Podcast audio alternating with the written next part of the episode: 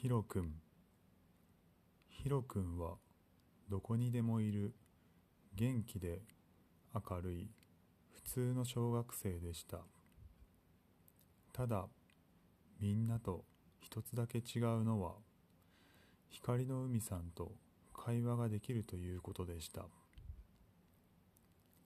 光の海さん明日の遠足晴れるかな？ヒロ君が晴れた時のように嬉しい気分で晴れると考えていれば晴れるよ。ヒロ君は素直に光の海さんに言われた通り遠足の朝に窓を開け青空が広がる景色を想像し嬉しい気分で目を閉じ眠りにつきました。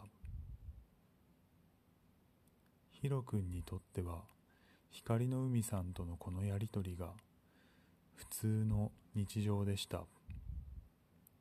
だからこそみんなにも光の海さんが見えたり会話ができるものだとヒロ君はずっと思っていました。